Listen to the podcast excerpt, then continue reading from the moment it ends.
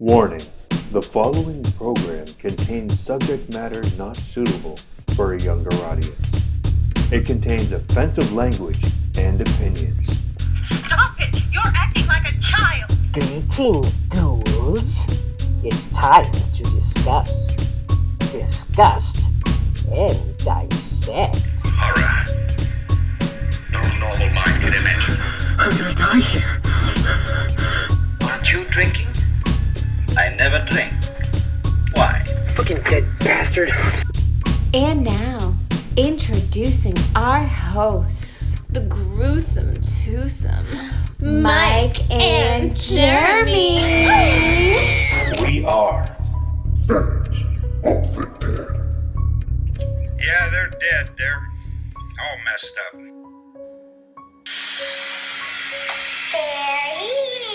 Welcome. We are fans of the dead. I'm Mike, I am Jeremy. and today we're talking to two special guests, Dave Green and Dan McGee. Yeah, I, I came across a uh, a movie called Surprise that they did. Uh, it's an independent short film. Uh, found them on Twitter, where Bloody Disgusting had asked for people to put in some of their their work so they could take a look at it. And I reached out to them, and they agreed to do uh, an interview.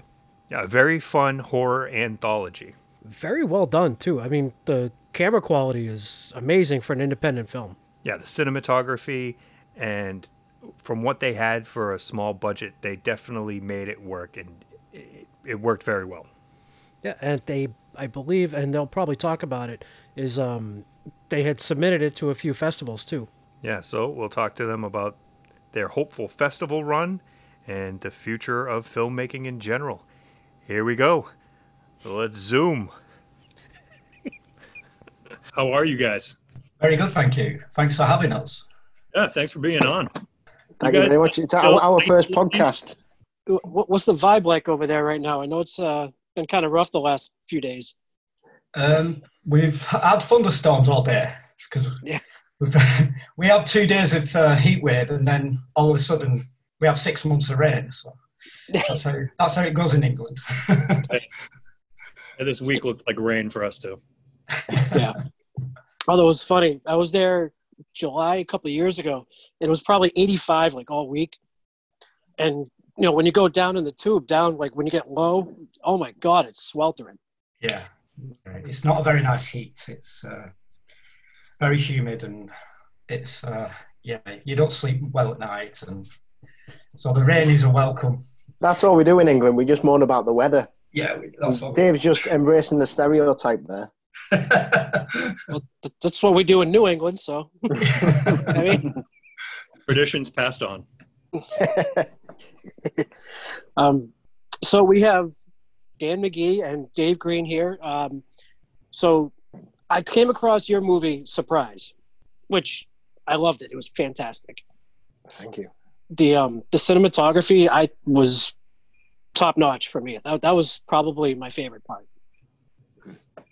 Yeah, what did you Well, guys um, for a budget for that? It was around uh, eight grand over uh, that 15 month period. We financed it That's- that- ourselves. The budget also includes uh, travel fare. So 15 months was filming, but that also includes location recce before and obviously sound editing and music afterwards. Right. Yeah. But we just kind of kept paying too. for it. Yeah, we just kind of pa- um, paid for it as we went along. Really, we didn't um, pre-plan the budget uh, because it was a series of short films. We could just focus on funding one and then work for three months of the year and then fund the next one. So it was it was beneficial to us that way. So was it kind of like fund as you go kind of thing? Yeah, Yeah. We, yeah, we just save up some money and get enough behind us to, so that we could film the next short film. Uh, and that's how we did it. We did the first three, the first actual short films 1st Mhm. Then we did the wraparound as a four day like shoot. And then we did like the beginning of the film. Uh, that was the last thing we actually shot. And that was I like fi- a two day shoot.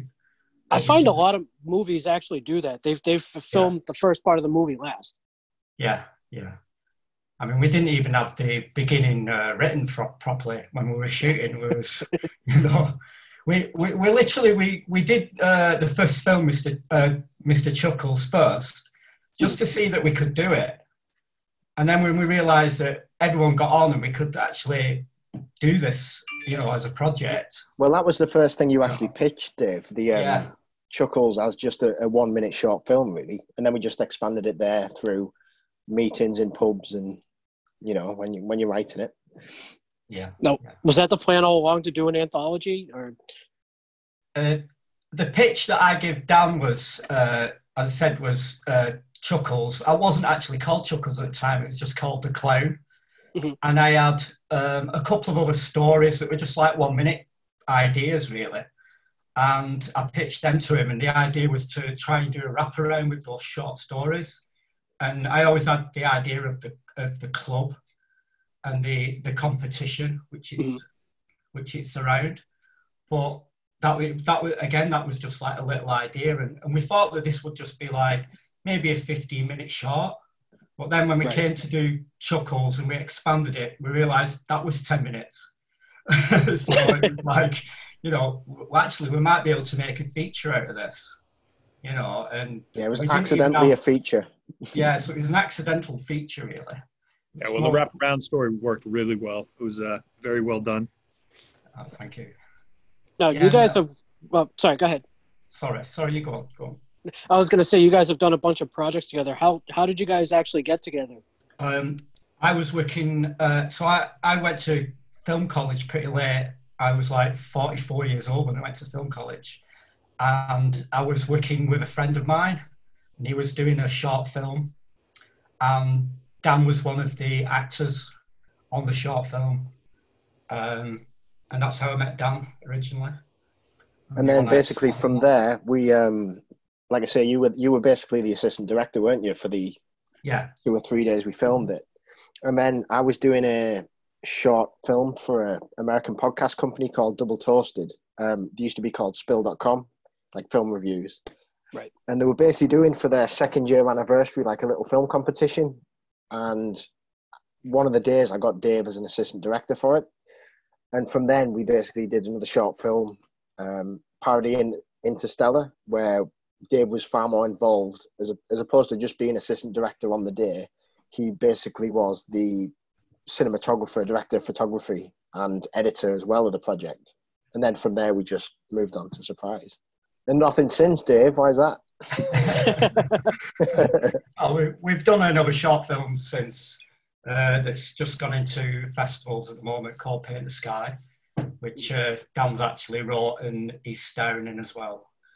So, and it's something that's not horror. We just thought we'd do something a little bit different. It's more of a weepy. You know, you get your tissues ready, you're going to be crying by the end of it.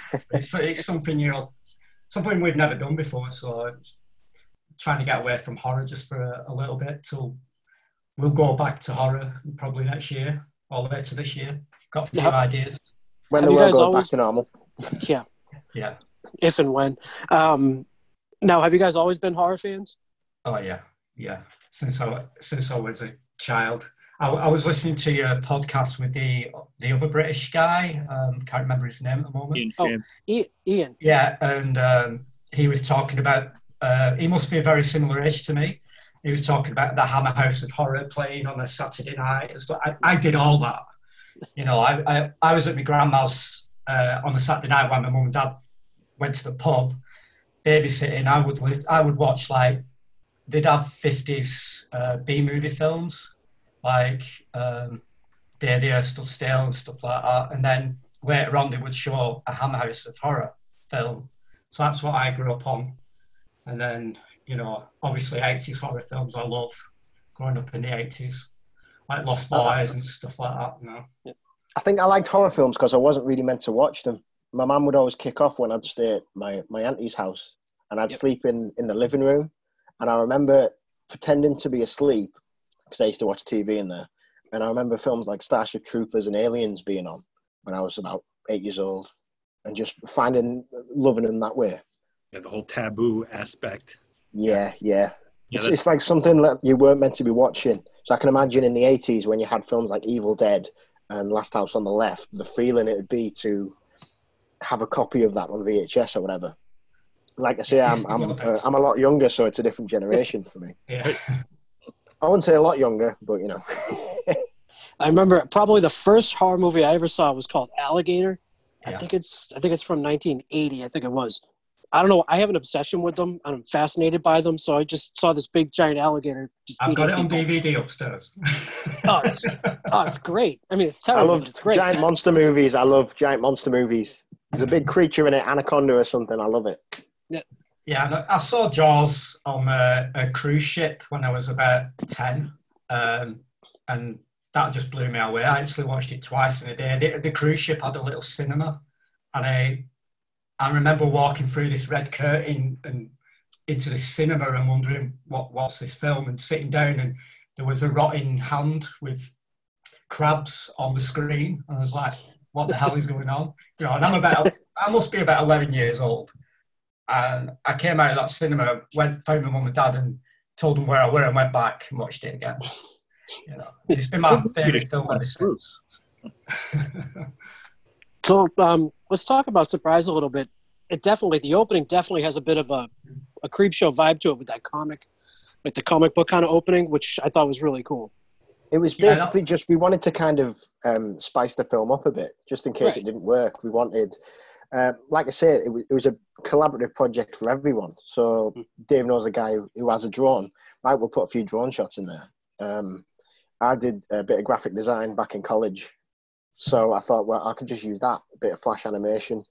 Um, like I say, just to spice it up a bit, give it this, like I say, creep Right. show vibe, because that was obviously a huge influence with any anthology horror that you do.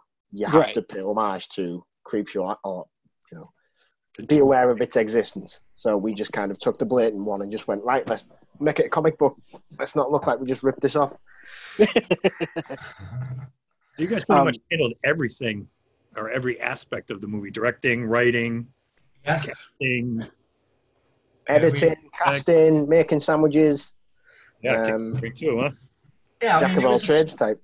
it was pretty small crew when you're on set. It's uh, me and Dan, a cameraman, a sound man, and and the actors more or less, and that's it. You know, Right. there's, there's not. It's quite a small crew every every time we were shooting. you Right. know, And so- every, you know, other than like the bar scenes, like there was really only the same like few people. yeah, yeah, I think that was the selling point of the film, really, because you were getting the same group of actors, and when you pitch it to them, because like I say, it was the first time we did something this big um, as people behind the camera as creatives. So we were we were figuring that as someone who does a bit of acting, you can get these actors playing three or four different roles in the same film. So when they do a show reel, they could use part of each film, and it looks like four different projects. That, that's why I like like American horror, horror stories so much because I love seeing you know the, the actors in different roles and see how they you know they kind of change up their style a bit. Yeah, that, yeah. That was the idea. It was to try and give each actor a diff, a completely different role from each film.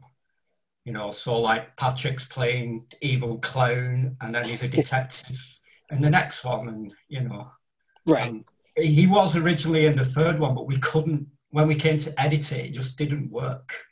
So then we wrote into uh, the wraparound that he'd actually gone away from the table, and then he comes back. That's why he comes back because we Right. just couldn't fit him into the third one, which was a shame. But that's what happens when you're you're editing, and you know it just wasn't working. Yeah. And we, we also had like uh, the guy who plays Byron. He was going to be um, in the bar, the wraparound, uh, but we couldn't get him for the, the four days that we were shooting. So we decided to just put poster up in the in the club. So he's actually there on the poster. Um, so so there is you know that connection each time. Uh, I did notice a lot of Easter eggs you guys put in. Yeah, a in. little Easter egg. Yeah. Yeah, if, you, I if you're fans of horror, you'll know there's a lot of. of I wish I wish I had a, a copy of the menu because the menu that they read on the drinks menu. Obviously, I, I listened to some of you guys earlier, and you talked about From Dusk Till Dawn, which is one of my favorite horror films, and it's certainly an influence on Surprise. Um, there's a drink in it called the twi- the, the Titty Twister, which they drink, which is the making of documentary for From Dusk Till Dawn on the special edition DVD. Um, but the, on the actual drinks menu that they read, we didn't get a shot of it, but all the drinks are named after certain um, horror icons or films. There's so many Easter eggs on there, which is a detail that we didn't even put in the film, but it was there on set. Oh, I noticed. I noticed on the um, actually the clown picture. I noticed you had um, Haddonfield on it. Yeah, yeah, that's one of the Easter eggs. that was that was pretty cool. Um, so they, I mean, they all meet. Laura, Laurie was it? Laura. Laura. Yeah. Laura. She was fantastic. She Yeah. was absolutely fantastic, and I loved her. Basically, I don't give a fuck kind of attitude. Mm. I- I think that the line that that made me laugh was when she, um, she's like, "Oh, I'm, I'm going to stop you right there," and she's like, "What?" Debbie's like, "What?" I've got nothing to say. I've got nothing to say. Just want you to stop. Well, I'm sure she's listening, so she'll she'll be loving that. awesome. Yeah, and so I saw Surprise first, and then I was turned on to, you know, a Friday the Thirteenth fan film, and I saw her in it. I'm like, holy crap, that's the chick from uh, from Surprise, which I didn't expect that. She's she's done a lot of a lot of horror films. I, th- I, I think Surprise was one of the first ones, but because it was filmed over 15 Right. months, she's done a lot in between. She's I worked in noticed that. America quite a lot. Yeah, yeah. She's won quite a few awards with this as well, so makes us look good. Makes us look like we did our jobs right. Exactly. Best Picture award for it too. And you guys definitely did a great job. We've we've been nominated um, for best feature and best directors. We'll find out on Monday if we've won them for a festival called the Scene Festival. Mhm. Um, Good so, luck. Yeah, we'll find out Monday if we won that. So fingers crossed. Actually, another one of the other guys I like, uh, Archie. You use him in a few of your films. I love Archie. Yeah, Archie's a character. He- Yeah, he, he, you give him the script and he just kind of goes off and makes it his, his own. So he reads it on the day, on the day of. He doesn't read the, the rest of the script or anyone else's dialogue, just his. And then he'll just kind of ad lib it because he's a comedian. So that's why I want to use him in every film that I do. He's like our Stanley. He's like our Lucky Charm. Yeah, because and in this in the second chapter when uh, Patrick goes to tell him that you know he met the chick on Tinder and he's just like Tinder. I I fig- I thought he was gonna turn around with like a what the fuck is Tinder, but.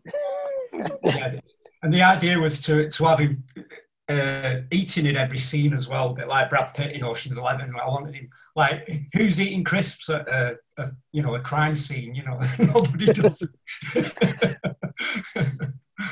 uh, but just adding like comedy moments like that in it. Really, we would be crying, laughing, editing it. You know, with Archie. It, I mean, the the end scene, the, his monologue at the end scene, uh, where he's like, "Roll up, roll up, everybody." You know, there's about six takes of that with all different dialogue. Uh, that is just hilarious. Um, but obviously, Well, we the, the ending of Sweethearts, not to give it away if anyone out there uh, wants to watch the film, but he has, at the very end of the film, we kept rolling for a good eight minutes. And it was just all improv, ad lib, coming up with anything. I'm going to bury you under the rose garden, you cunt. All this shit. that's great. Yeah, no, all the times that I've seen him in your shorts, he's been absolutely phenomenal. Hopefully, many more films to come anyway, because I'll be writing him in everything. Surprise, too. He's in there. Well, I feel like everybody like has their favorites. Yeah, I think I think um, personally, Patrick, I think had a lot more. I know Dave mentioned earlier, but he had so much range in the film. Where the first thing we shot was the clown, and like I said earlier, we you use what you have. And Patrick Mhm. used to be a, a professional boxer, so he has a like a, a piece at the front of his mouth that when he takes out, he's got a few teeth missing, and it just kind of adds a little uh, creepy aspect to it when he's playing a character like that. Yeah, I noticed like right away the difference in his in his range. Yeah, I think as well we had a we had a table read. We didn't do many for it. A lot of them it was just on the day filming, hoping that the actors knew the lines because we didn't really have time to meet up beforehand. But for the the social club, we did have we did meet up, and he was playing it very different than he did in the film. And he clearly went away for a few weeks, came back, and completely changed his performance because we had no real direction for him. He just absolutely crushed it. Yeah, it's an easy performance in, in the club to go too far one way, you know, and he, he kind of reined it in a little bit, and that was perfect for what we wanted. Right. Um, so we're really happy with his performance. Fantastic. All of them, re- all of them, really. You know, we we became like a family. You know, over fifteen months, you you do, and uh, I think they were all fantastic. Every one of them. Oh, they are absolutely. So where where did most of the budget actually go for this? Travel expenses, um, catering, you know, um, mainly stuff like that. I mean, that that was like that would be our budget each time. I mean, a lot of the the crew were were, were our friends and would would work for free. You know, just travel expenses. Right. Travel expenses, hotel if people were travelling in. Um, Yeah, the- al- the beginning- alcohol. We film at a lot of bars, so we paid a lot of people like that. That's how I paid Want myself. friends to work. Alcohol is Exactly. part of the budget. exactly. No, where where where did you guys most? The costumes. You guys had some really good costuming. Yeah, I mean that's just uh, fancy dress shops, the clown. Charity shops. Charity shops. Charity shops. Yeah, we, we'd go into Manchester and uh, go to all We the look for stuff that Elton John would throw away for the models. That's what we'd use. and people's own costumes as well. They'd just bring their own stuff. Or at eBay, even just getting some stuff off eBay. Where where'd you get the police uniforms? Was that was that eBay? Yeah, the police uniforms were off just off eBay. Yeah. Uh, I've still got them. So we've, we've actually used them in other films as well. So was- uh, yeah, just like yeah, eBay, Amazon, just the cheapest we could get really. Uh, Now, was this mainly filmed in Manchester or that area? Uh, yeah, Manchester and uh, Bolton, which is just about eight miles out of Manchester. So, like the reservoir in Sweethearts is literally, and the, the house in Sweethearts, that's my house. Oh. And yeah, and the reservoir is at the back where I live. The live. base the basement, the pub basement is my basement. So I don't go in there now. Yeah. uh, so in Chuckles, the the pub um, is my one of my local pubs that I've been going in since I was like eighteen, and I knew the landlord, and they they would uh, they would let us use the pub from nine o'clock in the morning till three o'clock when it opened. So we just had like a six hour gap to film as much as we could, and I think we did we did that in three days. And then the cellar that she goes into is at Dan's house. So that's in Manchester. Um, yeah, and the Byron's house. in, in Whitby. Yeah, Byron's house is uh, my wife's boss's house. Uh, so it's just like any location that we could get for free, really. We, we, we would write it round that as well. You know, if I knew I could, we knew we could get a boxing club for. I think we did. We did, we had to pay for that, but it wasn't a lot. So I'd write down to the script. You know, I knew knew we could get a boxing club, so let's do it. You know, so you write round what you what you can get really. Yeah, we were we were actually up near the Whitby area when the last time we were over there, and I'd mu- I'd much rather spend time up there than down near London. Oh yeah, it's Yeah. Whereabouts were you near Whitby? Uh, we stayed at Rosedale Abbey. Oh shit! I used to go camping a lot around there. So um, we were actually meant to film in Danby, which is is not too far. Yeah, because we we spent two days in York, but we stayed like so where we were is about an hour north. Mm. I, th- I think it was yeah. So yeah, Rosedale Abbey. Um, my mother had a friend in Middlesbrough, so That's where I'm from. That's awesome. nice. Small world, isn't it? Yeah.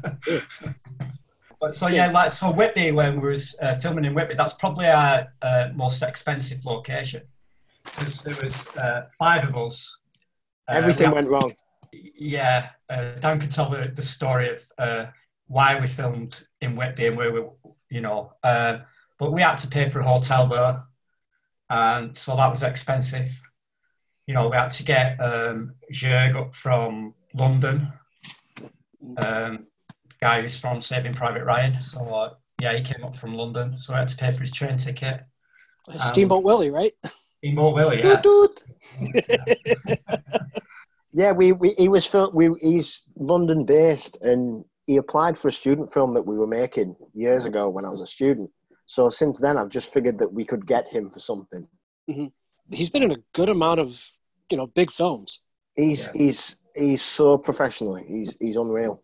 We didn't need to do anything when when he rocked up. But um, it was a bit of a nightmare because we were meant to film in Danby, and we had this location because we wa- Jörg basically plays the fourth writer who writes the stories that are told in the film, and that a, a, character that he wrote years ago, the um, the man in black type figure in the Stephen King world, Mhm. Is manifested in the real world and, and, and comes to collect basically. And we, we had this location planned for months, and we wanted like a little cottage, a little recluse cottage where he could just write his books. And if we were filming on the Saturday, I get a phone call on the Monday saying that the owner of the house we were filming sadly passed away, and that the funeral was on the day we'd be filming there. So Dave, I, phoned Dave up, telling this. I phoned all the casting crew. We'd had this plan for so long. We'd paid everyone's travel fare, hotel, saying, "Look, I don't know what's going to happen because the script that we have, we can't really use um, because we can't film it there, and we'll just have to take a loss on this shoot." And then Dave rings back up that night saying, "Look, we're in Whitby. Why don't we just film in Whitby? Because it's quite, um, it's you know, it's it's got a lot of culture when it comes to horror." But then it just meant having to rewrite the entire opening. So that night, I just drank a you know a lot and woke up the next morning seeing what I wrote, and it just happened to be, I think, the best part of surprise, in my opinion, the opening. Um, and I think it's just because you're pressured into it, and there's a lot of money on the line. So I can imagine what it's like when you're actually dealing with funding from elsewhere. So Right. it's certainly something that you take on with, you know, if if I'm making films in ten years' time with budgets from elsewhere, it's something that you keep the the mentality really. I mean, Under we, pressure, you did it. In the hotel room that we stayed in, is that that's where we actually filmed. Whereas on the typewriter at the beginning, the first shot of the film, is Yep. the hotel room that we were staying in that night. Oh wow! So I I, I kind of wanted you to to give us your like what what was your thoughts like on the on the third chapter? Like what was the thought process like behind it? Because honestly, Byron was my favorite character in the whole thing. I thought he was fantastic. He's Yeah. the best name as well, I think, Byron Vanderbilt. the, the actual name, the name came from, I think it was a Twilight Zone episode. Um, that's where it came from originally. Oh, you nicked it. No, not, not all of it. I'm, I'm just like the phrasing of the, the chapter more than the actual name. Oh yeah, the last rites of. da, da, Last da, da. I thought you rites meant you nicked the name. I think there's a, the last rites of, I can't remember the name of it, but it's a Twilight Zone episode. Um, Basically, we wanted each of the chapters a surprise to be influenced by a different aspect of horror cinema, really. So the Mhm. the, the first one was kind of insidious jump scare horror, um, more contemporary horror, and then the second one was it, almost like Twin Peaks, like a TV murder mystery detective thing. And by the third one, we just wanted to be a bit more experimental. So it was a it was a mix between obvious influence like Neon Demon, uh, the work of Nicolas Winding Refn, uh, and also we took a bit of David Lynch. So it was kind of a, a, a toss up between the two. yeah, then it became like, as we were writing and coming to film, and the Harvey Weinstein stuff came about, and was like, wow, we're, we're hitting the nail on the head here with this character. You know, he's, you know, he's a horrible guy who's treating this woman horrible. But, But he act he acted it so well. yeah, yeah. Well, that's Garth. He's been doing this for years, man. He's a pro. Yeah, He's I'm- really fucking. Yeah. I mean, his, assist, his assistant was okay too. Yes. yeah, we, we've all got our little cameos uh, Yeah. within the film as well. I play uh, Debbie's Oh. dad. Yeah, you're right at the Uh, beginning. Yeah, right at the beginning, and He's in it three times. Yeah, Well, you- three yeah. Well, well, you guys were also on the, the online the, the sweethearts page Ah, yeah, at, at the end of chapter two. yeah, you're catching everything. Yeah, that's cool. I, I, He's I actually watched watched the film, Dave. but, but you, you, you know that these things are there yourselves, but you're not sure if the audience are going to catch these little right. little things. So it's nice to hear that you are, you know, people are. Um, yeah, I mean, I bump into Laura on the street in Byron. That's me. Mhm. And actually, I'm in the club as as a vampire, but you, I'm just off camera slightly. I think you only see a little bit of me. But uh, yeah, I spent all day like. Uh, I did the vampire first because I had to shave my beard to to look like a, a little gauty gauty, and then like, the next day uh, I shaved it so it was a, a mustache for to play dad, And as soon as I, as soon as I'd shot that scene, I went to the bathroom and shaved off the mustache. I'm not walking around with a mustache all day. Yeah, we, we film near a school, Dave. You can't be wearing that, mate. Uh, that's a red flag.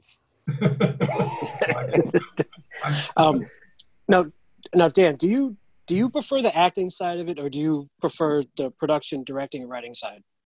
I prefer the writing side of it, to be honest. A lot of the Really? times I hate being on set as a, a director. I just like working with actors. Um, Oh. I do like acting. I, I started it off really just because it was networking.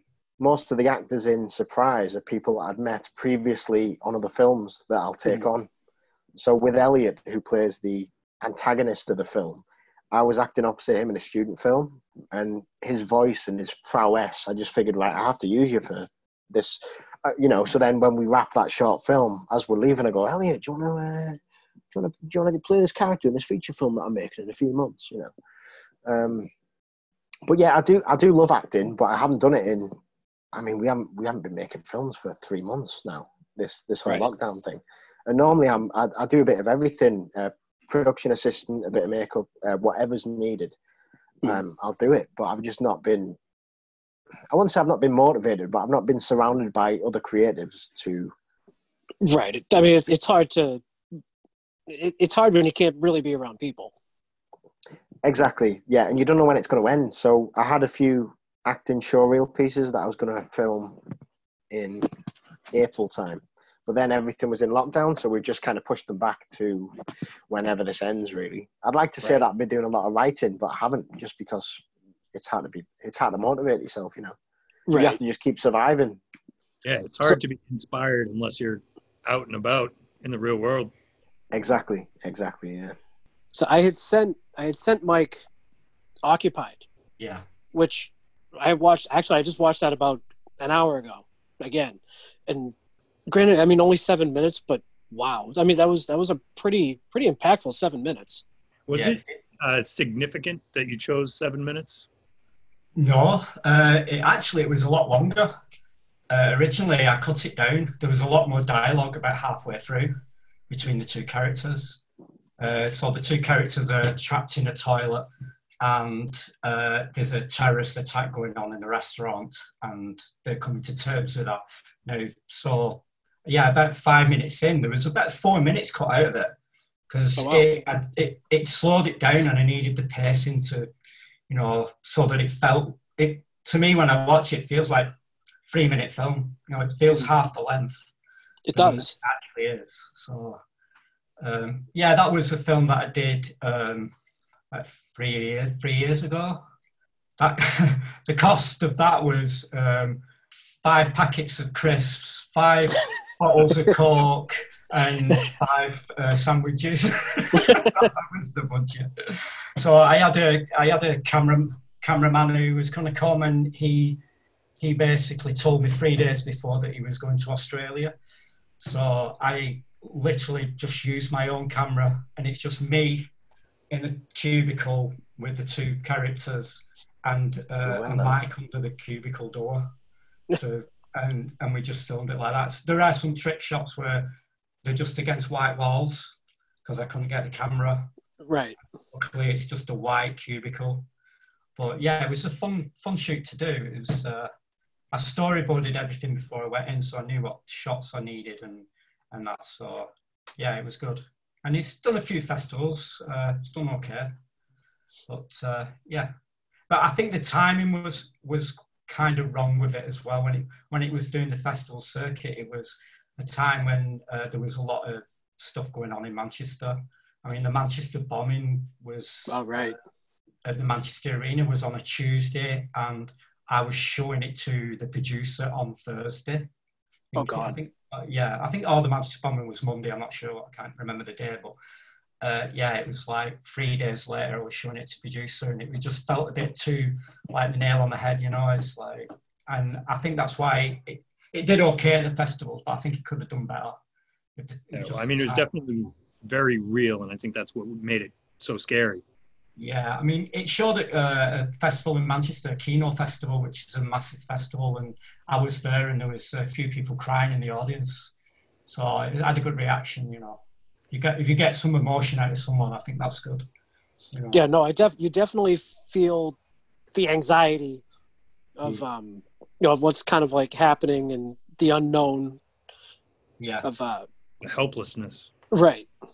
Yeah, uh, I love. I just love the script. It, it was actually uh, a company that uh, one of my tutors at college she runs um, a script writing like course. She does a script writing course, and she just came with me with a script and said, "Do you fancy doing it?" And I was like, "Yeah."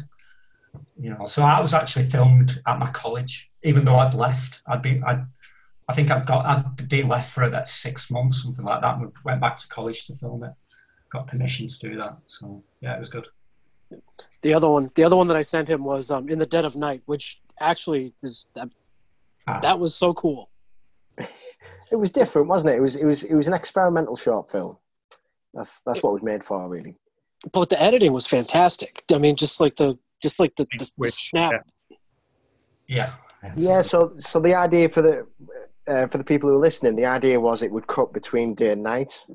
Um, the problem with doing that is you have to do so many takes of it, and also often you don't take you don't pick the take that is necessarily the best acted. You'll do the one that matches closer to the the night shoot that we shot previously. But it was it was different. It was uh, it's something that we'd like to develop into something a bit more. But for a little low budget horror film, it was fun to do. We basically had um, we'd we'd shoot on the night, and then we would film the following day, and the uh, director of photography would basically live stream what we were shooting and would overlay that on top of what we'd shot the previous night to match it up closely. So it was just uh, trial and error, based in terms of doing so many takes of it. That scarecrow. That was it was scarecrow. I'd like to see that guy again. You- You're, you're looking at him. I'm the scare. Well, at the end, I am. I'm, sorry, I'm, I'm the scarecrow at the end in the last few shots, and I think it's a different actor at the beginning. Yeah, you played it at the end, Dave. Yeah, yeah. Overplayed it. So with all, I mean, everything going on, I know you said it's kind of hard to write and get projects out there. How do you see this kind of impacting, like the film industry or movie industry, like going forward? Yeah, I mean, like just with ourselves, it's like we, we this year we was going to put surprise into a festival into the festival circuit, but in uh, America because we've only done it in England so far, and it's like, is there any point? You know, is there actually any point in putting it into festivals because nothing's being shown? It's all online now. Right. No, so there's no cinemas, no screenings, live screenings. It's just all going online. So it's it's difficult because I I just put it off till next year. I'm just waiting till next year now. I mean, they- they're saying the cinemas are opening again uh, next month in um, the UK, but a lot of the screenings that they're showing that they're saying are like going to be old films, like Singing in the Rain's on and And Jurassic Park actually was number one last week here in the states. Right. Yeah, exactly. So I, I, I think there's not going to be much out at the cinema this year. Um, No. it's not- you know, it's not. There'll be a lot of big budget films coming out hopefully next year, and I think that'll be the back end, if not the year after. It might even take Right. that long, you know. Well, even like television shows, like the second halves of their seasons have been delayed, Yeah. you know, till till next year. And I, I've started like watching TV now, but I'll only watch series that I know are finished. Right. you know, so I'm going back to series that started 10 years ago and watching old series rather than starting new ones because I, I kind of don't see the point because it might never finish. Right. So Well- I'm, ca- I'm doing catch up at the moment. So my wife and I were were we're big into the show Vikings, and we had just like finished. It's the last season. We just finished the first half, and like, when the hell is it coming out? And I looked up, is they had to they had to halt like production. Yeah, because that usually like each season has a big break in the middle, Right. doesn't it? So yeah, because I watched that. Uh, yeah, but I've not even that. I've not started watching the new season because I'm just like I'm. I wait till it's all finished and then I'll binge watch them. It sucks because this season is so good. Yeah, it, it- it'll be interesting because especially where they're releasing cinematic, like cinema movies on like Amazon Prime, Yeah. and you know, is is that going to be the future? I mean, we're supposed to have movies open up Monday. Is it Monday or the following Monday? I'm not sure. Uh, so I believe the 30th is phase two. No, the 30th is phase two point two six eight Yeah, I, I don't know, but I can't see people flocking back to the theater right away. They're not. Drive-ins though are doing really well right now, Yeah. Yeah, well, you yeah. you live, well, you live right down the street from one. and I haven't even got to go. I think they've been doing okay over here as well. In the UK, they're doing some drive-ins. Uh, I know there's a drive-in in Manchester, but uh, I've never been to it. Tom's gone. Yeah, so, so so who knows? I mean, I've been out of work for the last three months, and I keep getting pushed back, and so I mean, we don't we don't know. And then you got states like Texas and Florida who are skyrocketing, you know, in thousands and thousands of like new cases every day. I mean, we're we have like maybe a couple hundred every day, but I think we're a little more disciplined with our precautions. Yeah, we, and we just do it for the whole country, really. They're just uh, Yeah. like, but it's quite. It's about 130, I think, now a day. Uh, uh, are dying. I'm not sure how many people are getting it, but in Bolton, where I live, with I think we've done about 10 days now with no deaths. So it is, you know, it's starting to look better. There is a, you know, a future there, hopefully, you know, that we're not all stuck indoors. You know. Yeah, yeah, it's Well- definitely it's it's. I mean, it's definitely something. I mean, none of us have ever been. You know, we don't know what to do. No one's been through this before. I mean, I'm I'm a postman, so I'm like key worker. So I've been like really busy for the last, you know, since it started. But Yeah. my wife, she's on uh, furlough, um, so you know, everyone's not sure what's going on. And people are starting going back work now. So, but then we're just waiting for, you know, the second wave and all that. So, Right. Yeah. I mean, like with surprise, I think like we're not putting into festivals as much as we wanted to this year. Then maybe we can consider like going onto Amazon Prime and trying to get it onto some kind of network. We'd love to uh, try and sell it to even the idea would be great to just sell it to somebody. Uh, if there are any, if there are any producers out there, you know, listening, uh, we would love to uh, like remake the film but on a bigger budget and, and flesh it out a little bit, flesh the characters out. Uh, now, when we watch it, we, we, we've got more ideas that we could do, and we have an idea for Surprise two and three as well. So we've got it as a trilogy, but it's just you know, hopefully we can get it out there and people. Well, enjoy I, it. I know I know Mike had told me, and I felt the same way. It was when it was over. You know, we we wanted to see more of it. Definitely. yeah. The way you guys stretched that budget, I can only imagine how well you would do with a big Well, time. we we have like ideas like uh, for Surprise Two and Three that like pushes the budget that we couldn't afford really. Right. So and and we're not really a, a fan of Kickstarter. We feel like it's a bit like begging. I don't know. I don't know how people feel about it. You know. But, uh, that's why I think you want to you want to go legit, don't you? Really? Yeah. Right. Yeah. Well, I mean, A lot of a lot of people are doing that now. Rob Zombie funded one of his movies doing that. You just give people incentives, and it's like Yeah. they're being rewarded. Well, he, That's he's true. got CDs in his garage he can give away, and he so. yeah, I feel like Rob Zombie doesn't really need a Kickstarter. he, he he funded a whole movie like that just to see how it would work out. Yeah, Which- it's which- something we'll try in the future. I'm not saying we're totally against it, but for our first feature, we just felt, you know, we would try and finance it ourselves and see how it went. But we didn't want to do the Kevin Smith route where we mortgage our house for it. You know, we we want to just save up a few, you know, a bit of money and then try and see where that'll stretch us in our budget. You know, luckily we've got enough people that we've met over the years that'll help us out with that. So it's all about networking and knowing who you know people you know. Right. That's that. That's really it. Which um, Mike, which which movie was it that he had through Kickstarter? Thirty-one. Oh, is that the that the Carney film? The Yeah. traveling. Yeah. Okay. Actually, a co- coworker of mine let me borrow it. It's still sitting on one of my shelves. I have to. I, I, I don't to think I've it. seen the last. I don't think I've seen the last couple films that he's done. I love Devil's Rejects, but I've not even seen the last one. Devil's Rejects is definitely That's the main- best. That- That's that's amazing because House of a Thousand Corpses was kind of just like a collection of music videos, wasn't it? yeah, and it was kind of like uh, Texas Chainsaw homage. Yeah. Yeah, and then Devil's Rejects came out, and that was Texas Chainsaw. But he, That's that's like what happened after Texas Chainsaw, isn't it? It's like as if the film. like the un- unofficial sequel, isn't it? Really? yeah, yeah, Yeah. that's how it feels. Yeah, it's a good film. So what are like what are your go-to horrors? Like if if you're just you know you have nothing to do, you're sitting at home. What, what do you go to?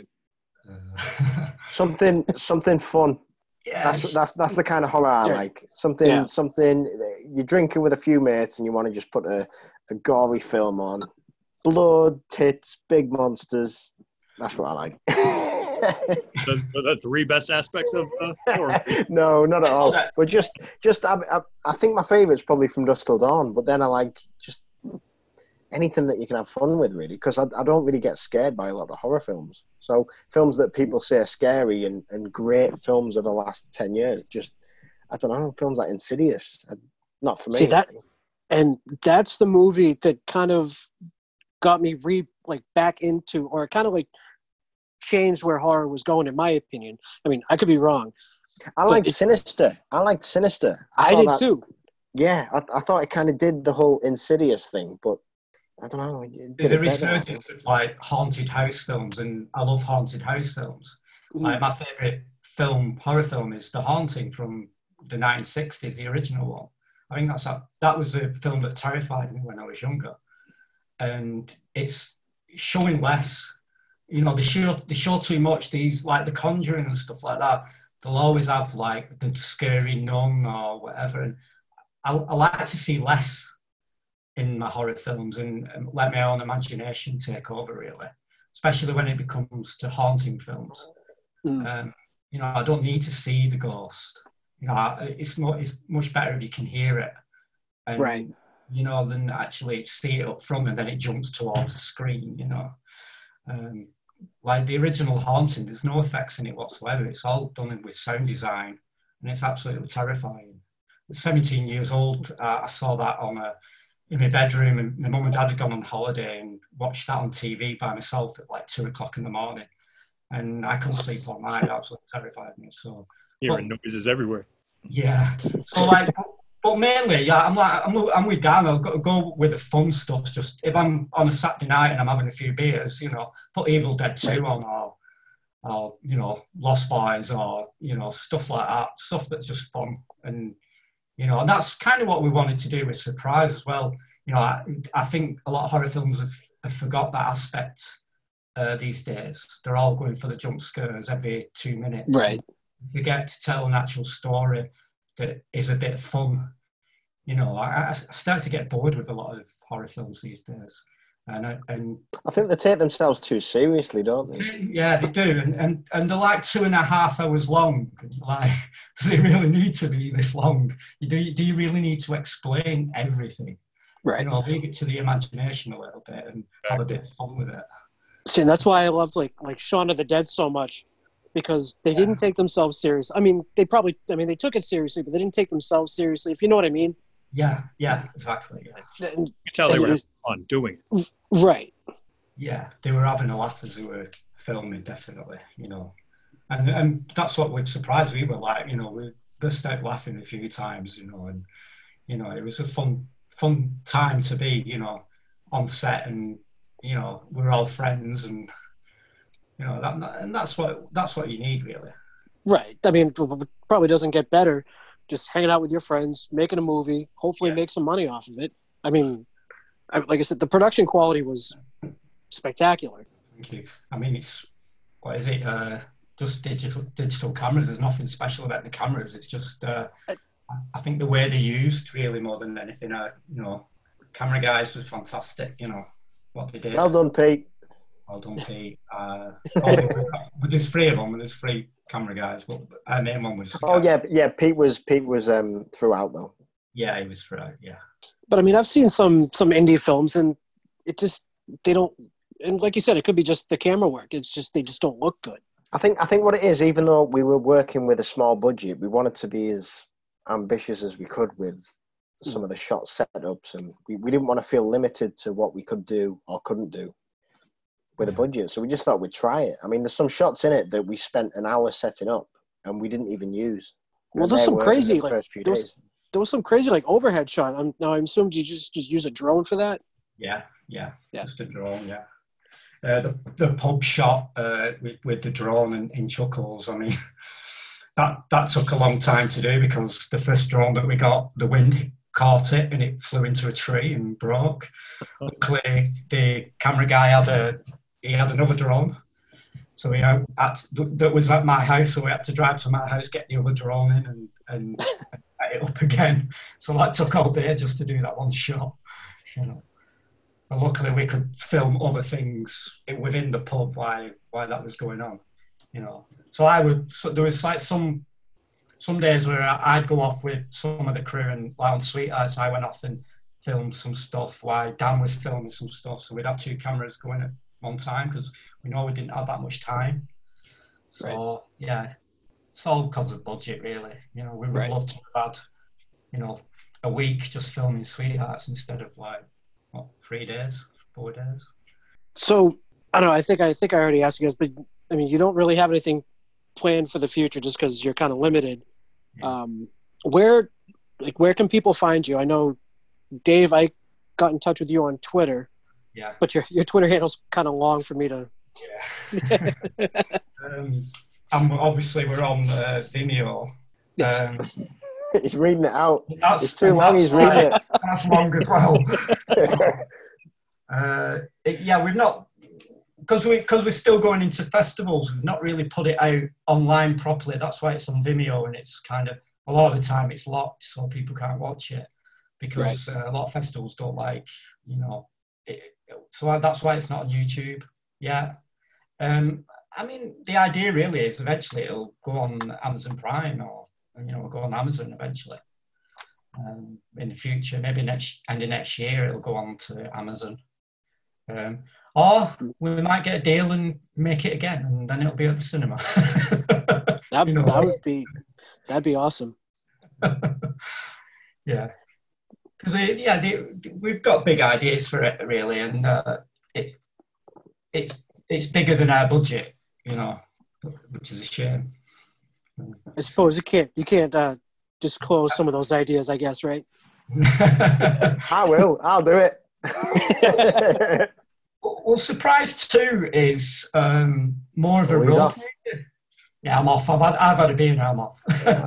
so uh, yeah, um, it's it's like a, we wanted to do a road movie, and uh, even the idea of like getting other directors in to shoot shots to put in there, and we just did the wraparound. So, so basically, the this the second film is we want it immediately taking place. We might as well tell them. Fuck 'em. Yeah, tell It, it, it takes place uh, immediately after the first one, so it's them trying to get rid of the bodies, um, and because it's set straight after, it's also on Halloween night.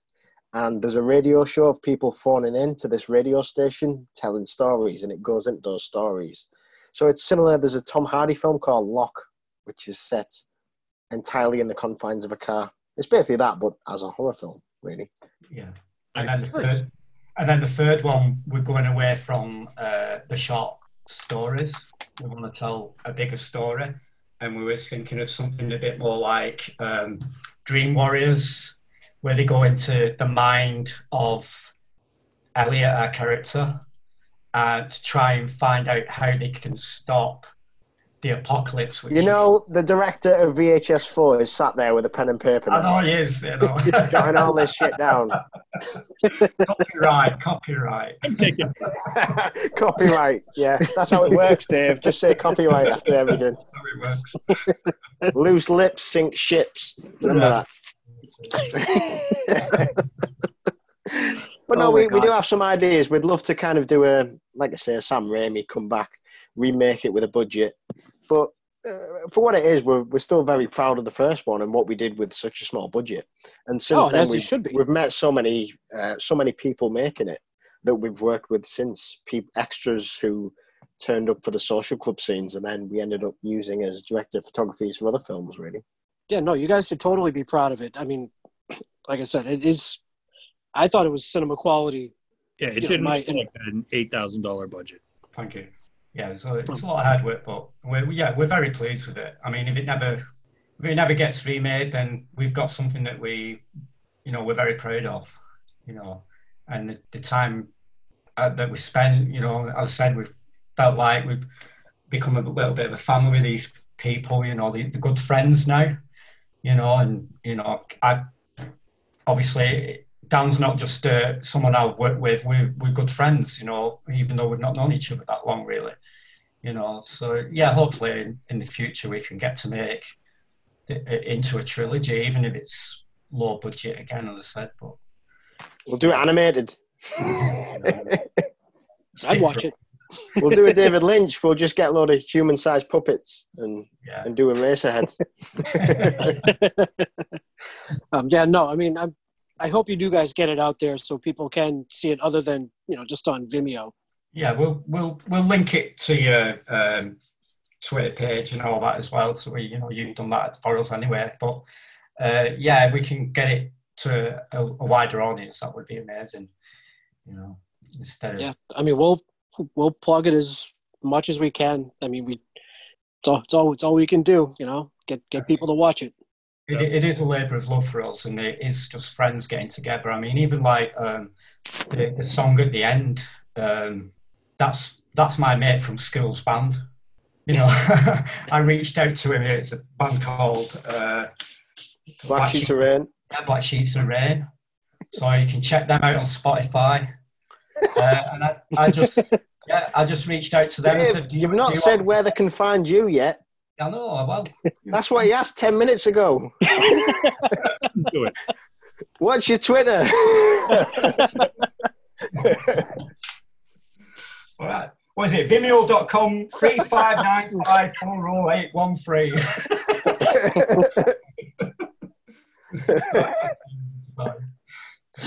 Oh God. Um, I'm Yeah. on Instagram. Surprise the movie on Instagram. I think there's a yeah, link. On. I've, I've got. Um, so basically, I've, I've been keeping busy. I've been doing a few posters just to uh, keep busy during all this crazy time. And through October, I want to do a few horror films, maybe two or three posters a, a week to upload. So I wanted to ask you two guys, um, what films do you want to see? What do you want me to do? hmm. Like any like any movie? Anything, anything. Any movie. Because I've been doing, I've, I've done all of uh, Christopher Nolan's films for the release of Tenet, but it keeps getting pushed back. So I've got some time to do some other posters. So I'm looking at maybe 10 or 12 posters to do. So I wanted just to, I don't know if there's a, a favorite horror film you want or one that I should check out. Which which poster should I do? Day of the Dead. Day of the Dead. It's a Awesome. pretty good one, and it kind of feels Yeah, the one with Bob. relevant. Yeah, yeah, yeah. I think Jeremy likes Friday the Thirteenth as well. One of you does. He goes Yeah. about that. So yeah. Yeah, I'm a I'm a big I'm, I'm a big Friday fan. Which one's your favorite one? It changes. Please- I swear to Please God, say it the eighth changes. one. Oh no. Oh no! I love the one where he goes to Manhattan. It was the one with a space. Yeah. Oh, Hey, that one was- X. Yeah, that one was fun. Shut up.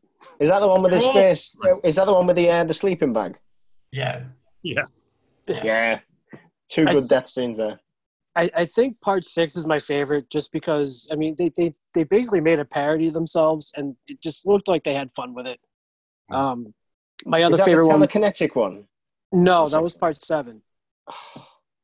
I should Yeah, have they been all get watching. mixed up. but um that one part six and part four channel final chapter those are my two favorites Is that the one with the kid with the puppets? The Yes. fourth one. Yeah. Oh shit! Yeah, yeah. the final chapter. yeah that's the one with the cover where he has the mask and the dagger through the eye What? There were Uh, other I films might- after the final chapter? No. Final chapter of the first book. yeah.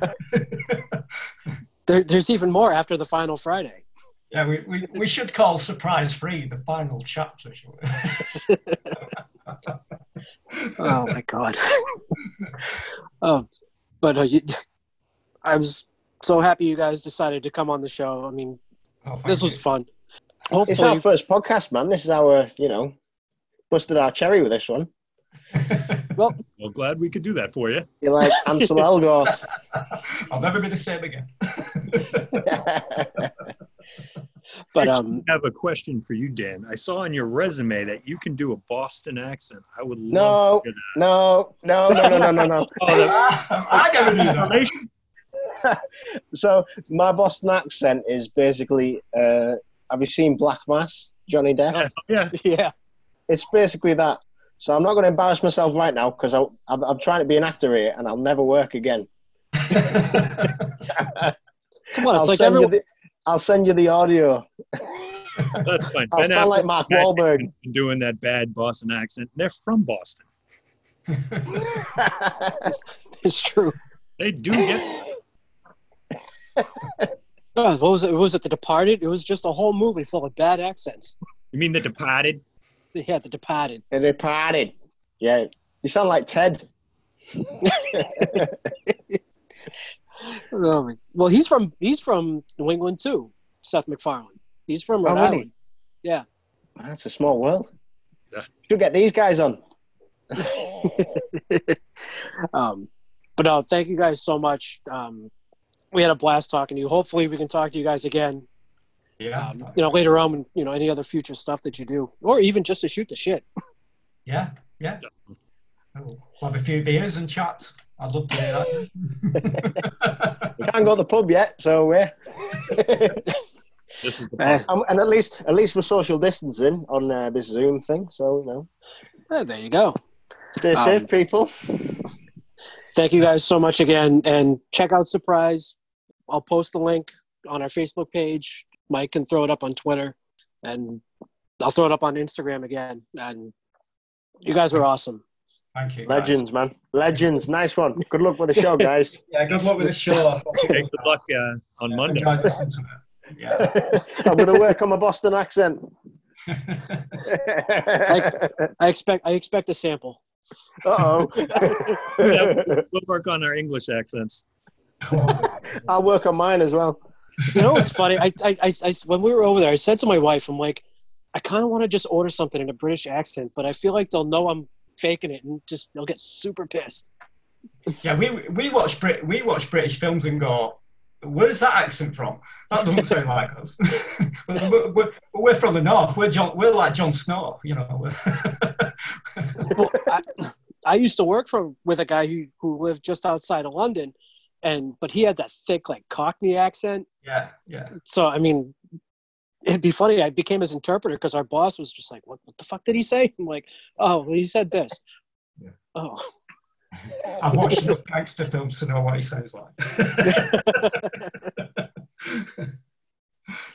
well, all right, guys.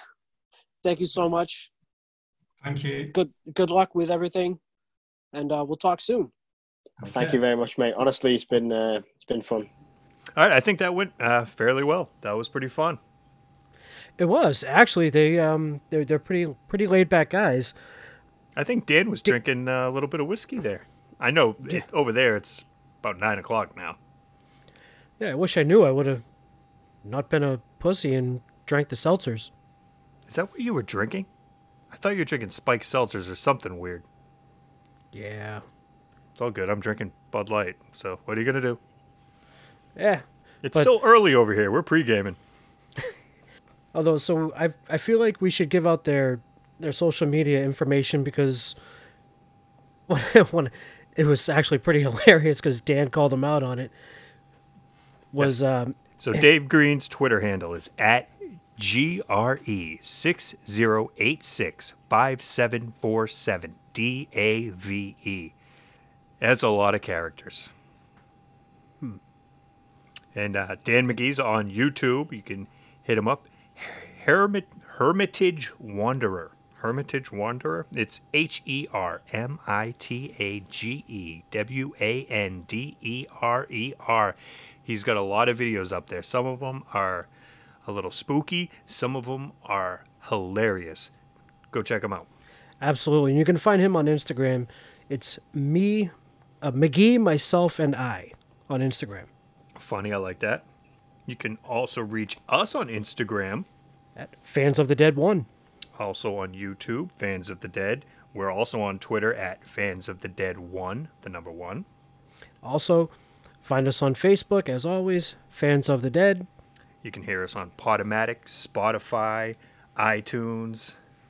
Hit us up at Fans of the Dead Podcast at gmail.com. Leave some feedback, some suggestions for topics, maybe a possible interview you want to be chatted up.